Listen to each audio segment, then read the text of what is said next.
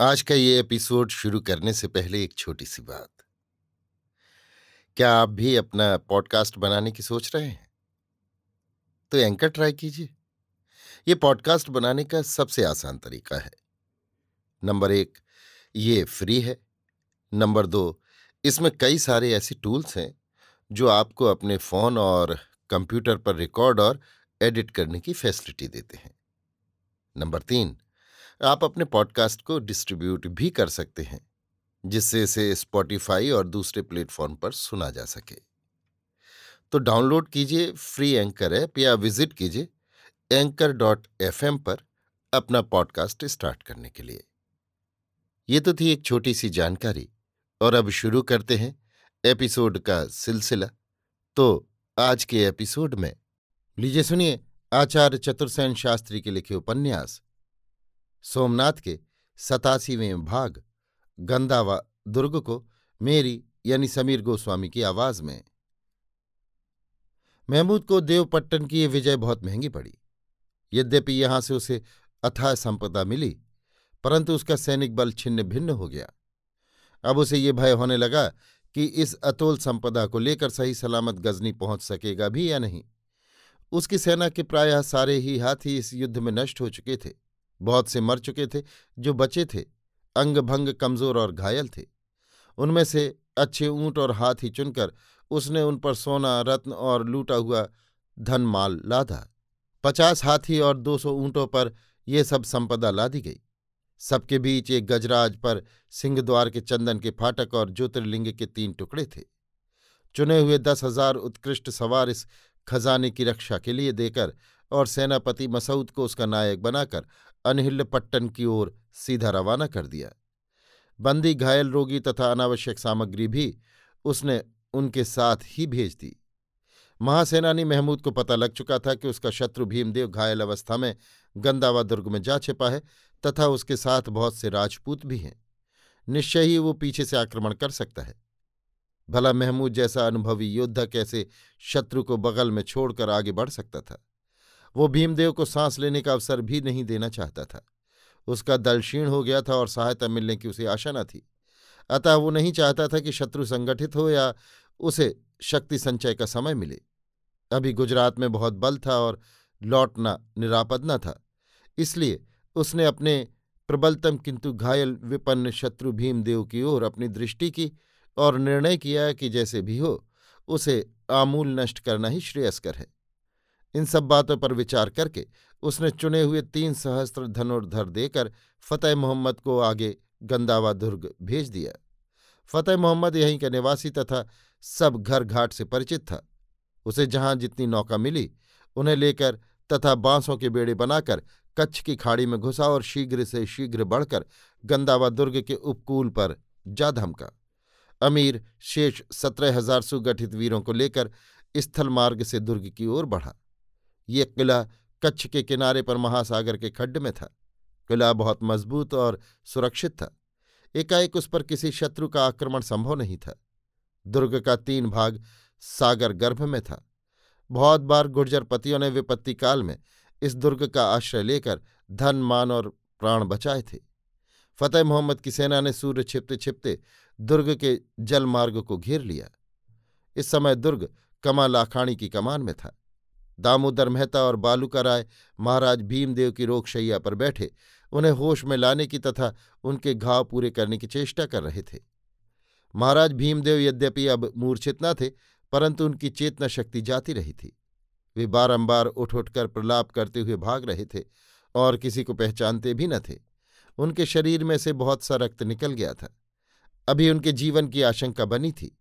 राजवैद्य उपचार कर रहे थे तथा भरुकच्छ और खंभात से चिकित्सक बुलाए गए थे, जिनकी प्रतीक्षा हो रही थी। इसी समय फतेह मोहम्मद के नेतृत्व में अमीर की सेना ने दुर्ग पर आक्रमण कर दिया। संकटकाल समुपस्थित देखकर दुर्ग के अधिवासियों ने एक छोटी सी युद्ध मंत्रणा की। उस मंत्रणा सभा में केवल तीन व्यक्ति थे, घायल और वृद्ध कामा लाखाणी, बालूका राय और दामोदर मेहता। कुछ परामर्श हुआ। अंतिम निर्णय के अनुसार दुर्ग कमा लाखाणी को सौंप दिया गया। आहत भीमदेव तथा दूसरे घायलों को लेकर मेहता और बालूका राय अत्यंत प्रच्छन्न भाव से खंभात को रवाना हो गए। ये कार्य ऐसे तुर्त फुर्त और सावधानी से हुआ कि किसी को भी कानो कान पता न लगा।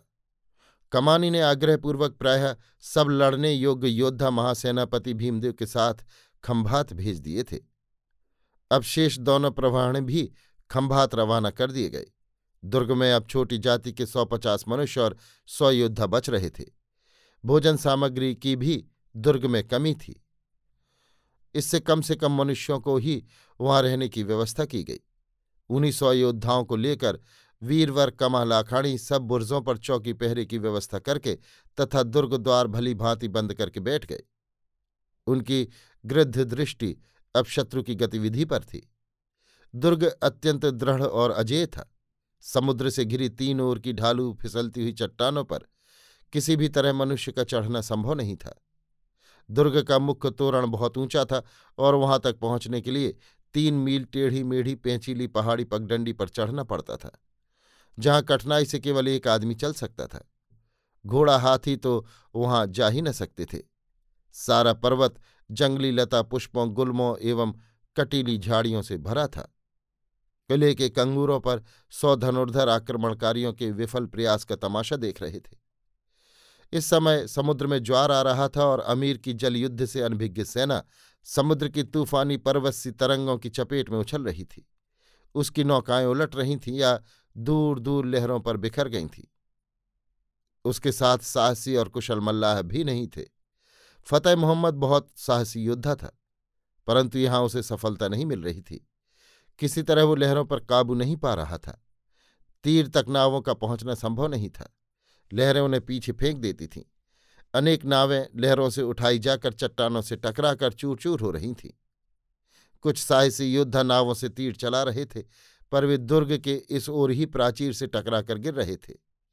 दुर्गस्थ वीर उनका प्रयास देख देख कर हंस रहे थे। सारी रात फतेह मोहम्मद विफल प्रयास करता रहा।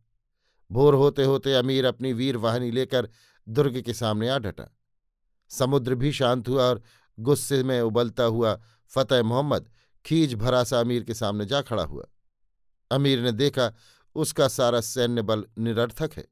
किले के फाटक पर पहुँचना संभव नहीं है और घेरा डालकर महीनों वर्षों में भी किले का कुछ नहीं बिगाड़ा जा सकता। उधर अमीर के लिए एक एक क्षण भारी हो रहा था। नीचे से कोई तीर किले तक नहीं पहुँच रहा था। एक एक दो दो आदमी जो उन बीहड़ पगडंडियों के रास्ते से दुर्ग द्वार पर पहुँच रहे थे। वो दुर्ग से बरसते हुए तीरों से बिंद बिंद कर और लुढ़क लुढ़क कर अमीर के सम्मुख ढेर हो रहे थे। अमीर की घुड़सवार सेना भी बेकार प्रमाणित हो रही थी, क्योंकि वहाँ घोड़ा दौड़ने का स्थान ही नहीं था। क्रोध और खींच से पागल होकर अमीर दुर्ग के बाहर बसे छोटे लोगों, खेड़ूतों की बस्ती पर टूट पड़ा। स्त्री बच्चों और निरीह बूढ़ों तक को उसने काट डाला। अभी एक औरत के सामने सिर झुकाकर इस खुदा के बंदे ने जो वचन दिया था उसे भूल गया, पर यह हत्याकांड करके भी उसे कुछ लाभ नहीं हुआ। उसे न दुर्ग को छोड़ते बनता था, न आक्रमण करते। वो सोच ही ना पा रहा था कि क्या करे। भीमदेव जैसे शत्रु को वो अछूता नहीं छोड़ सकता था और दुर्ग भंग करना उसके बूते से बाहर की बात थी। निरूपाय उसने दुर्ग पर डेरा डाल दिया और स्थिर होकर सोचने लगा कि अब क्या करना चाहिए। फिर कुछ सोच समझकर उसने फतेह मोहम्मद को दूत बनाकर किलेदार के पास सुलह की शर्त लेकर भेजा। सुलह की शर्त सिर्फ़ यही थी कि यदि किलेदार महाराज भीमदेव को उनके सुपुर्द कर दें तो किला छोड़ सकता है। फतेह मोहम्मद सफ़ेद झंडा फहराता हुआ किले की पौर पर पहुँचा।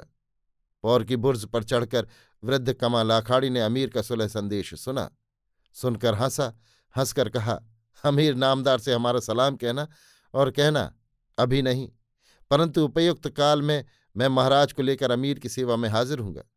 अभी महाराज भीमदेव बीमार हैं, अमीर की अभ्यर्थना के योग्य नहीं। संदेश में कितना व्यंग और कितना तथ्य था, ये अमीर नहीं समझ सका।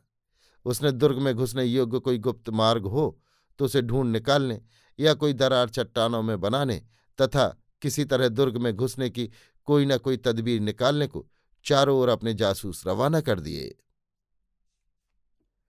अभी आप सुन रहे थे आचार्य चतुर्सेन शास्त्री के लिखे उपन्यास, सोमनाथ के सतासीवें भाग गंदावा दुर्ग को मेरी यानी समीर गोस्वामी की आवाज़ में।